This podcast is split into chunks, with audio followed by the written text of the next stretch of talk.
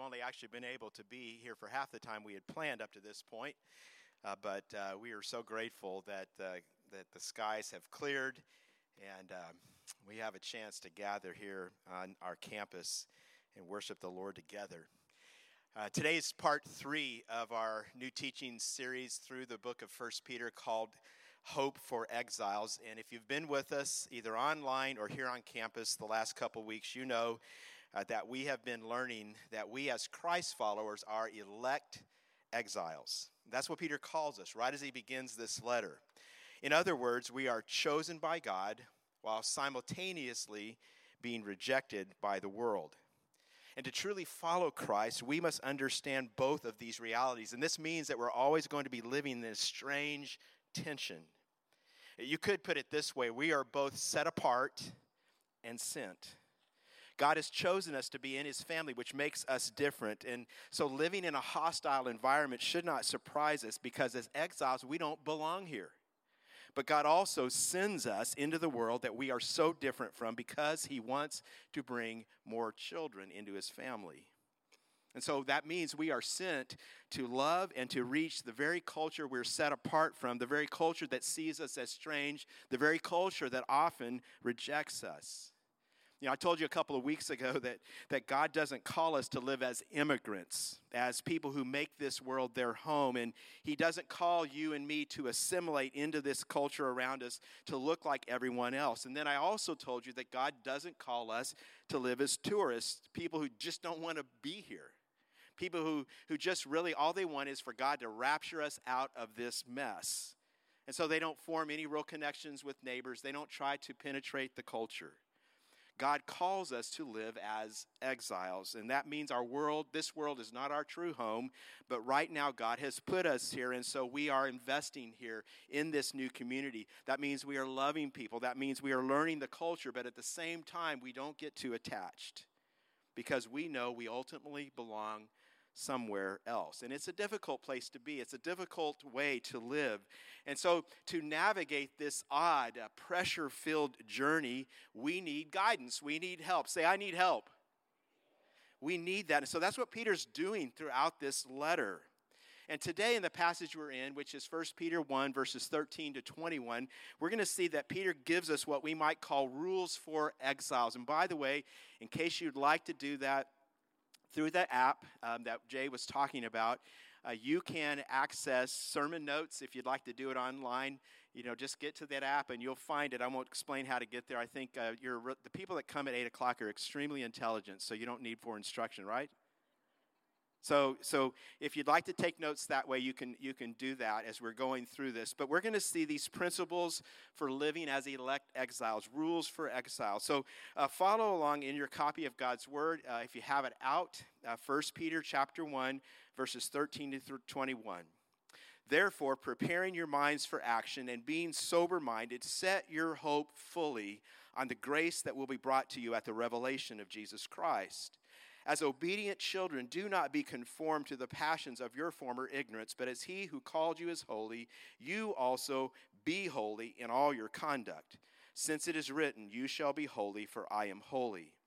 And if you call on him as Father, who judges impartially according to each one's deeds, conduct yourselves with fear throughout the time of your exile knowing that you were ransomed from the futile ways inherited from your forefathers, not with perishable things such as silver or gold, but with the precious blood of Christ. Amen. Like that of a lamb without blemish or spot. He was foreknown before the foundation of the world but was made manifest in the last times for the sake of you who through him are believers in God, who raised him from the dead and gave him glory, so that your faith and hope are in God. This is the word of the Lord. And all God's people say, Amen. Now, in this text, there are actually three commands in Greek. There's actually, this is grammar you probably don't want to know about. There's actually some participles that have what is called imperatival force. and some of them get translated that way. So you may in English see more than three commands, but actually, technically, there are three commands in this Greek text. And so I want to uh, pull out for us three rules that we need in order to live as exiles and unpack them. And here's the first one Peter tells you, as an elect exile, to fix your hope. Fix your hope. Look again at verse 13. Therefore, preparing your minds for action and being sober minded, set your hope fully. That's the command. Set your hope fully on the grace that will be brought to you at the revelation of Jesus Christ. So, this is the heart of this verse, this command set your hope fully. Everything Peter is saying here flows from these words. And so, I'm going to take this verse apart. Uh, we might pass by that very first word, therefore, but it is key to understanding Peter's message because it is there to point back to everything that's come before it. It refers back to everything Peter has written so far in verses 1 through 12. And it's all about, those verses are all about our identity, who we are. We have a new identity. And if you go back and read those verses again, you'll see we're elect exiles. That's who we are. We've been born again. Amen? We have a living hope. We have an eternal inheritance we can never lose. We have God's Holy Spirit indwelling us and so much more. And because of all this, we have the power to rejoice in trials. That means no matter how bad life gets, we know the best is yet to come. Therefore, that word tells us about how we are to live in the power and hope of our new identity because if you know Jesus, God has fundamentally changed you. So Peter says, live like it. That's what it's telling us. And I just want to say this many Christians, they never really feel good about themselves. They're, they're constantly seeking approval for others. And I want you to listen to me. I want you to hear this. You will always struggle with insecurity as long as you fail to believe what God says about you. Our identity not based on our performance. Our identity, not based on the world's standards. Our identity is in Jesus and what Jesus has done for us. In fact, you might think about it this way uh, Peter is telling us, I want you to live according to who you are, and here's the key phrase in God's eyes. That's how you live. And then he says, I want you to live according to who you are in God's story. In God's eyes, in God's story what God is doing in the world through his people, the church, his family. And if you try to find your identity in anything else, it will never work. It will shrivel your life, and for some of you, it'll destroy who you are. We have to find our identity in Christ. And so Peter says, with verses 1 through 12 in mind, follow the flow here. He says, Because of all I've been telling you, now set your hope fully on the grace that will be brought to you at the revelation of Jesus Christ. He is urging us to set our hope exclusively on what God has promised to us as our eternal inheritance. And what is that? I wanted to find it today as uh, that we will know Christ be like Christ, and one day get to be with Christ in a place where there's no more crying, no more pain, no more fire, no more smoke, no more COVID 19. Do I need to kind of keep going on this? I mean, all sad things are going to come untrue. That's what we're hoping for. That's what we're looking toward. And he says, set your hope fully on God's grace. So don't water it down with anything else. You say, how do you water it down? Well, you water it down when you set your hope, your happiness on other things besides God. And you think that God needs to provide those things for you to be happy. It's like this I'm glad to know Christ. I'm glad to be becoming like Christ. And I'm happy about that promise to be with Him one day. But I really also need you, God, to provide me with good health, good kids, a great marriage, and lots of money. I, am putting my hope in those things as well. And then when God doesn't come through on one or more of those things, we accuse God of letting us down. Well, let me ask you this What has to happen in your life for you to feel like God loves you and is keeping his promise to you? There are a lot of things that I want God to provide for me, I mean, I hope He gives me health. I, I, I hope He gives me success in my job. I, I even asked me, Him to give me prosperity financially, to bless me. And He's a good Father, so I anticipate that He may give me a lot of those things. But my hope is in knowing Christ, being like Christ, and one day being with Christ. And so, if in God's plan I sometimes do without some or even all of those other things, or if I suffer pain, suffer trials, I will still be satisfied because my hope is in God. My hope is in God, who God is for me. My hope is in what God is doing in me. Uh, we love Romans 8 28. Many of you have memorized it, and we know that in all things God works for the good of those who love Him, who have been called according to His purpose. But we don't always ask, what is His purpose?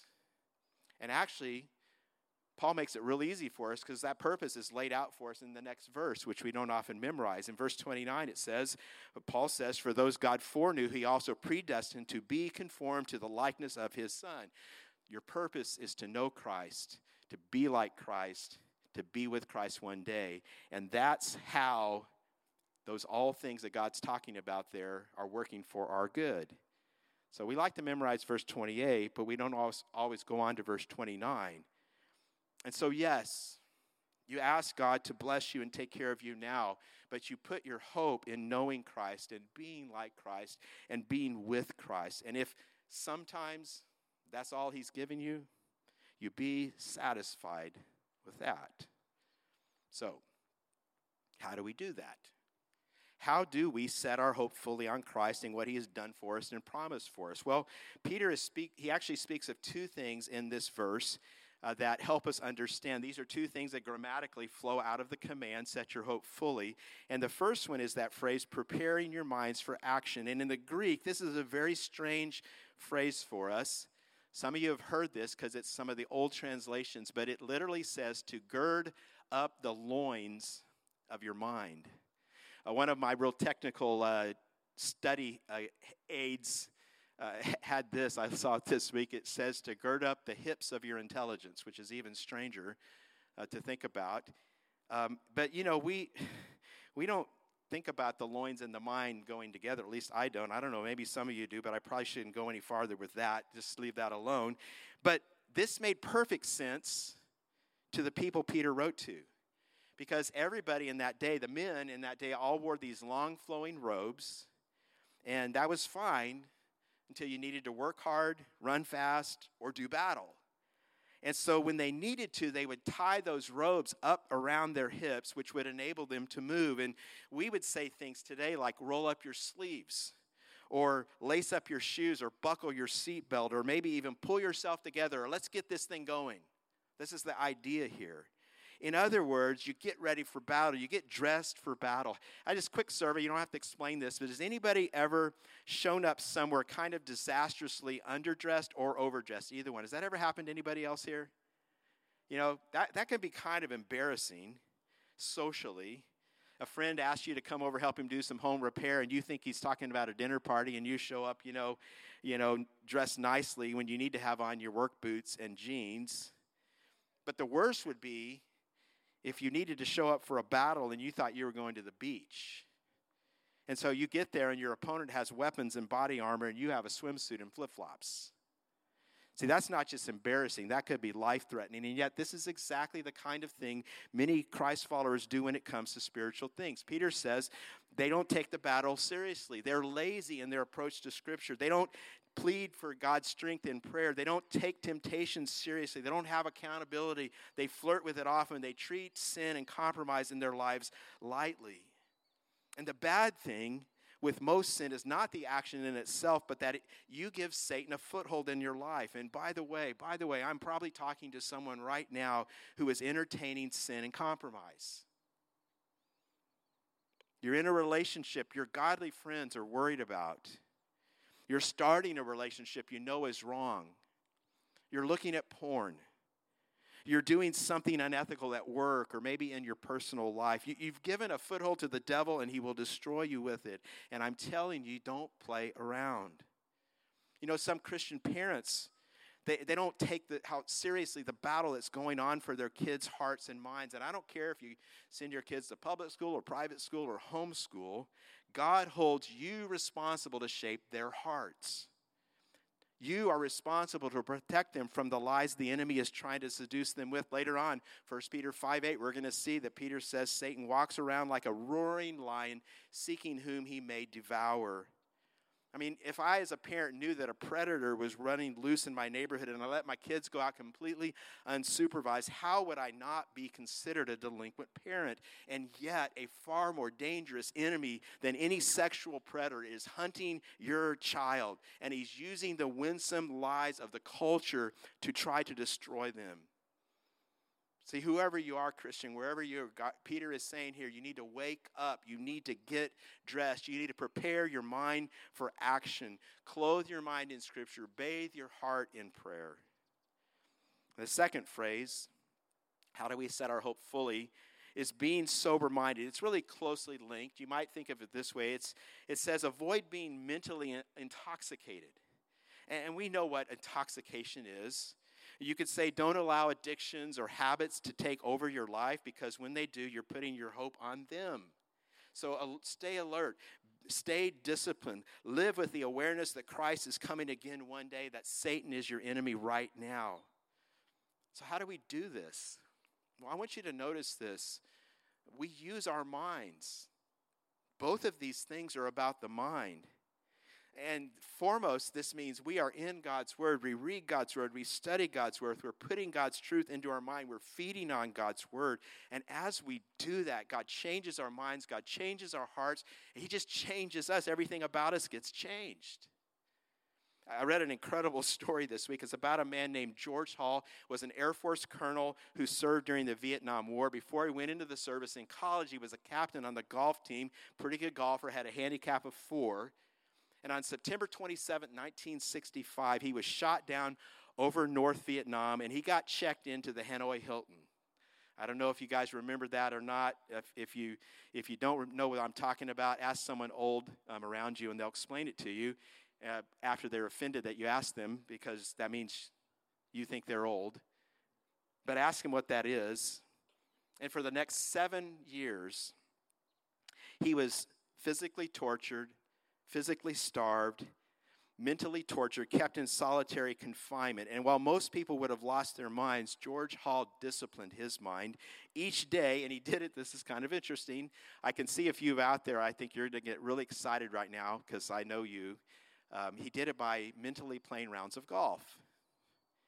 His visual, visualizations are so extremely detailed, they included everything about the golf courses hitting the ball off the tee, where he landed in the fairway or in the rough, raking the sand traps, feeling the wind, and then finally putting the ball into this, the hole. He, he even when he could get a hold of a stick, he would use the stick as his club that he could actually grip something. And every day, every day, he was mentally playing rounds of golf, and his, his visualizations were so incredible. He called them his Pebble Beach, and this was all done in a filthy, dark prison cell for over seven years, every day, while he lost over 100 pounds of weight. After he was released, February 12, 1973, one of the first things he wanted to do was play a real game of golf. And uh, he got invited to play in the Greater New Orleans Open. And his first round, he shot an incredible 76. A, reporter who was covering this suggested to him that his performance was just a case of beginner's luck. And he said, I quote, Luck? I haven't three putted a green in over five years. See, despite his physical deterioration, despite not stepping on a real golf course in over seven years, his body had developed a kind of muscle memory based solely on his strong imagination. And Peter's telling us something similar spiritually. We fix our hope. Fix our hope. Now, some of you may be thinking about that word, and if you are, maybe you've gotten this already, but I'm using this word fix in kind of a double meaning. We sometimes say to fix as in I fix my gaze on something. And this is when this speaks of focus and purpose and intentionality. And we need to do that with our hope. But we probably more often use the word fix to speak of repair. Uh, that fits here too, because the truth is, some of you have a damaged hope. Some of you have false hope. You've put your hope, you're putting your hope, even maybe right now, in the wrong things, in the wrong places, the wrong people. And so you need to fix your hope. You need to repair. You need to renew. And this can happen. even to you. Mm, this can happen even when we have true hope. And I think that's what Peter's talking about in the next verse, verse 14, where he says, As obedient children, do not be conformed to the passions of your former ignorance. And he's just talking about how before we came to Christ, our, our, uh, the things we wanted came out of a wrong way of looking at the world. And Peter calls those desires of your former ignorance, wrong desires that grew out of wrong ways of looking at the world. Like you thought that making lots of money would make you happy. And then maybe you saw the people with the most money didn't really seem to be happy. Maybe you thought romance, relationship was the key. Not too long ago, uh, hip hop star Drake said this in an interview. He said, There was a point where I felt I needed to keep the company of a different woman every night. I was trying to fill a void, but in those moments after sex, I'd know it wasn't working. Those quiet moments are the realest moments a man will ever have in his life. The next day, I'd convince myself to do it again, but during that time, I knew it wasn't working. Or actor Matt Dillon, who recently said this most Hollywood people are relationship junkies. You get a high off a relationship like a drug, then crash off of it, and so you go from one hit to the next. Or maybe it was for you, you thought it was about just being liked by other people, and that's your social media thing. You live by your likes. And I'm reminded of something that was said not too long ago by Katy Perry. She posted this on Instagram 100 million digital singles and still insecure. Or maybe you thought it would be, be through accomplishment and achievement, coming the best. How, how many of you watched, uh, maybe this spring or later, the Michael Jordan documentary, The Last Dance? Lots of you saw that. Wasn't it striking? I mean, to watch this and see here was a guy who literally was the best ever. And it really didn't lead him to happiness, but only to emptiness. So maybe you assumed that the life that life with you in charge would make you happy, but something somehow one day woke you up to the reality that just wasn't true. You considered the cross, you met Jesus Christ, you realize if Jesus is true, then the way of rebellion against God leads only to death. Real life is found only in him, and so you turned your back on that. That's called repentance. You surrendered your life to Christ. You showed that by being baptized, by declaring that you were being buried to your old way of living and that you were being raised to a new way of life, a new life in Christ. That's what you did. You've done that. You mean it. You believe that. But then sometimes along the way, you find yourself falling back into old ways of living. You're losing your hope in Christ. And it's easy to find yourselves as you're discontent about something, something's not working out the way you hope it would. It's easy to find yourself thinking, you know, I just need a little more money or I need a different relationship, or for some of us, I need to get revenge on someone who hurt me. And Peter's just saying here don't forget. Those desires never work. Don't go back there. Those old desires that came out of ignorance. And so you're if you're here and you're struggling, if you're unhappy, fix your hope on knowing Christ, on being like Christ, on being with Christ one day. Let me just ask you is there something, just be honest with yourself, is there something in your life that you tend to run back to you? Do you need to turn away from it right now? I mean, here's the question you should be asking yourself Is my hope fully in Jesus? Is my hope fully in how God sees me? Remember God's eyes? Is my hope fully in what God has done and is doing in me? That's in God's story. Or is my hope partly in Jesus and partly in other things? Peter says to make it as an exile, you've got to fix your hope. Say, fix your hope. Fix your hope. Second thing, second rule for exiles live out of sync. Live out of sync. Now, you know, in our technical age, we're always trying to sync stuff up, isn't it? I mean, how many of you get mad like at least once a week because something is not syncing up and you don't know why? We want to sync everything up, but as Christ followers, we should live out of sync with the world. This is verses 15 and 16. But as he who called you is holy, you also be holy. There's the second command. Be holy in all your conduct, since it is written, You shall be holy, for I am holy. Here's what I'm getting at. Most Americans today don't see holiness as a positive thing. It, it more often gets used as an insult. I mean, if someone says to you, Oh, you're holy, right? Is that a good thing? I mean, the way they mean it? Probably not. It's usually a, a substitute for saying you're self righteous. You're bet you think you're better than everyone else. And, and most people think holiness is about keeping strange religious rules, about living an out of touch life. I mean, the church lady, she's holy, right? Your weird neighbor, he's holy. Uh, on The Simpsons, Ned Flanders is holy, right? And I see you Simpsons fans out there.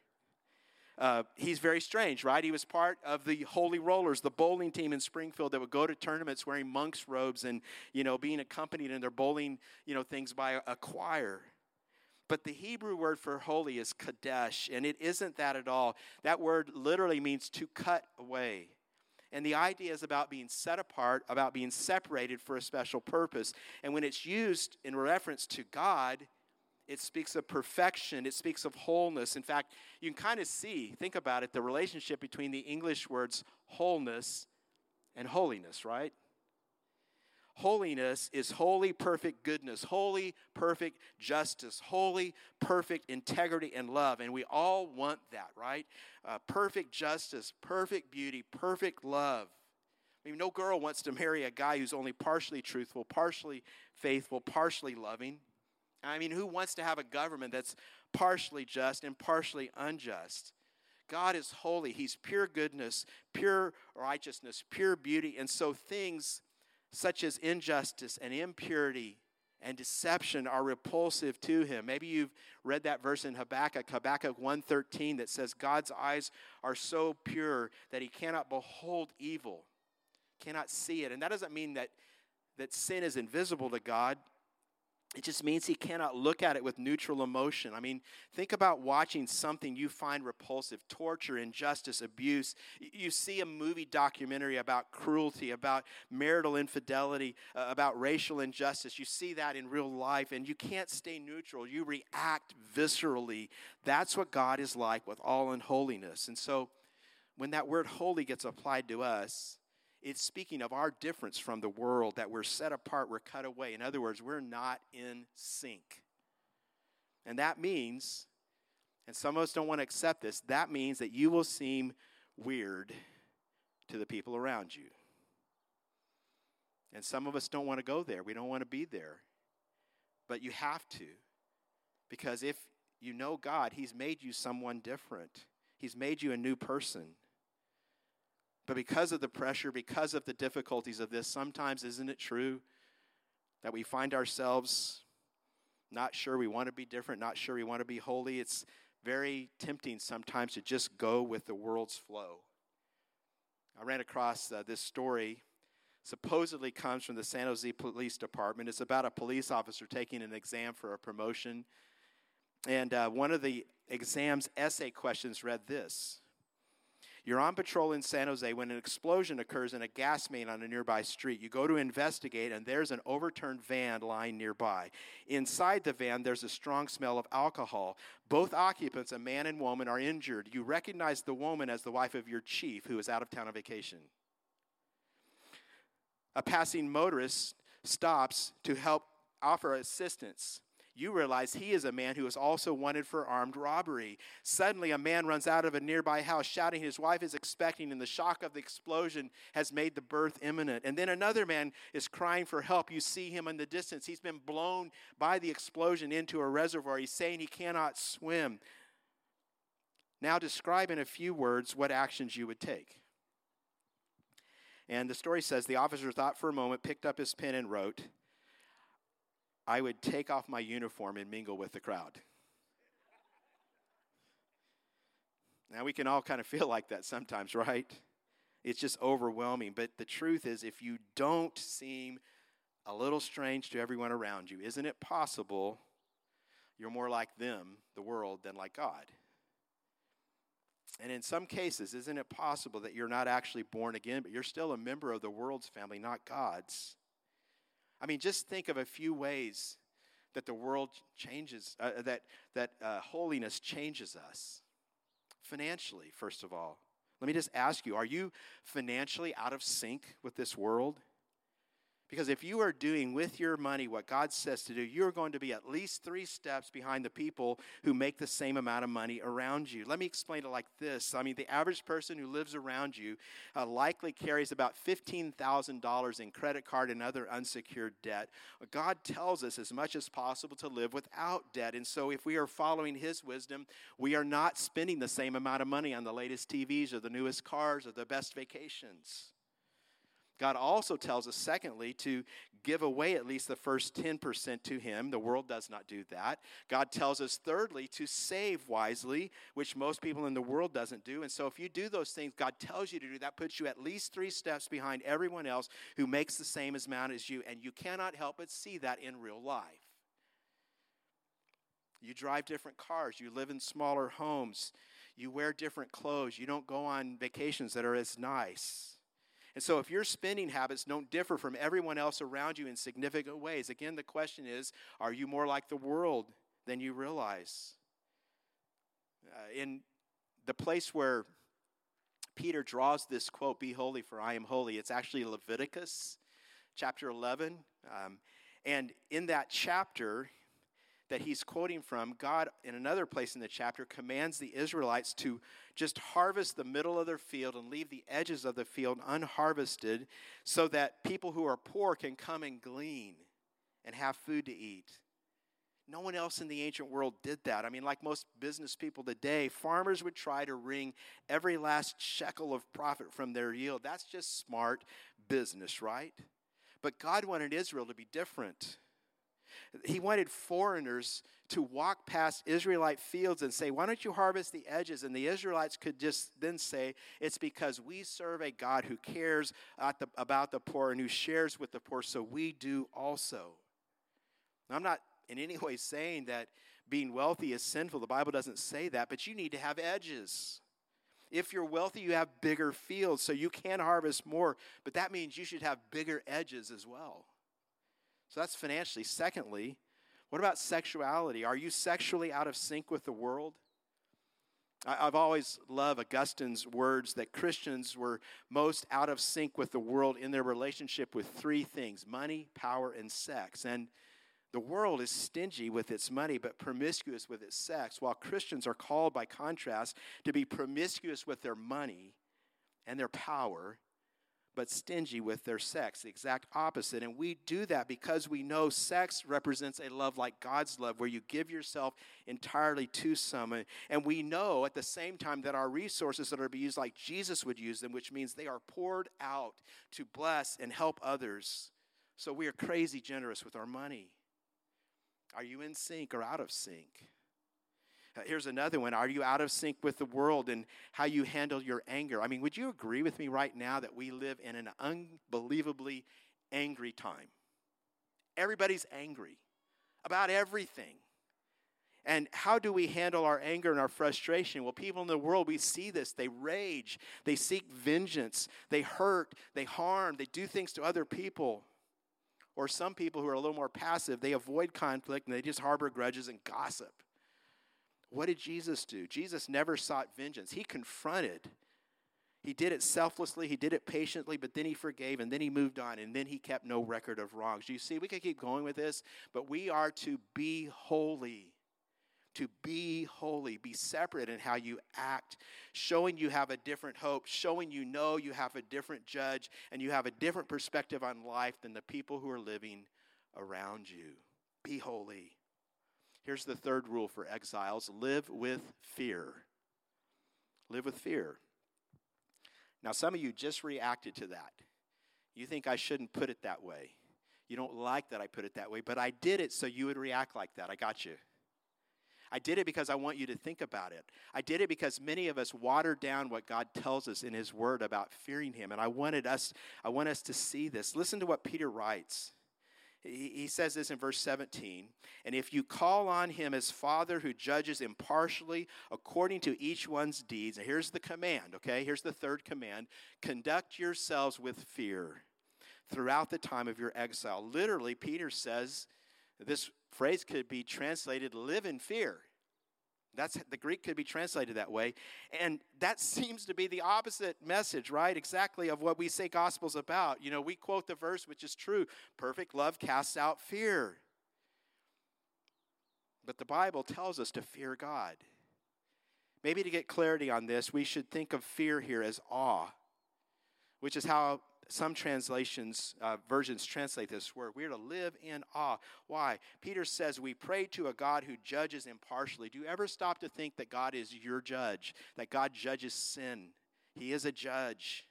God will judge everyone fully and impartially based on what they did and why they did it. No one's going to get away with injustice. By the way, that should give us comfort in this world.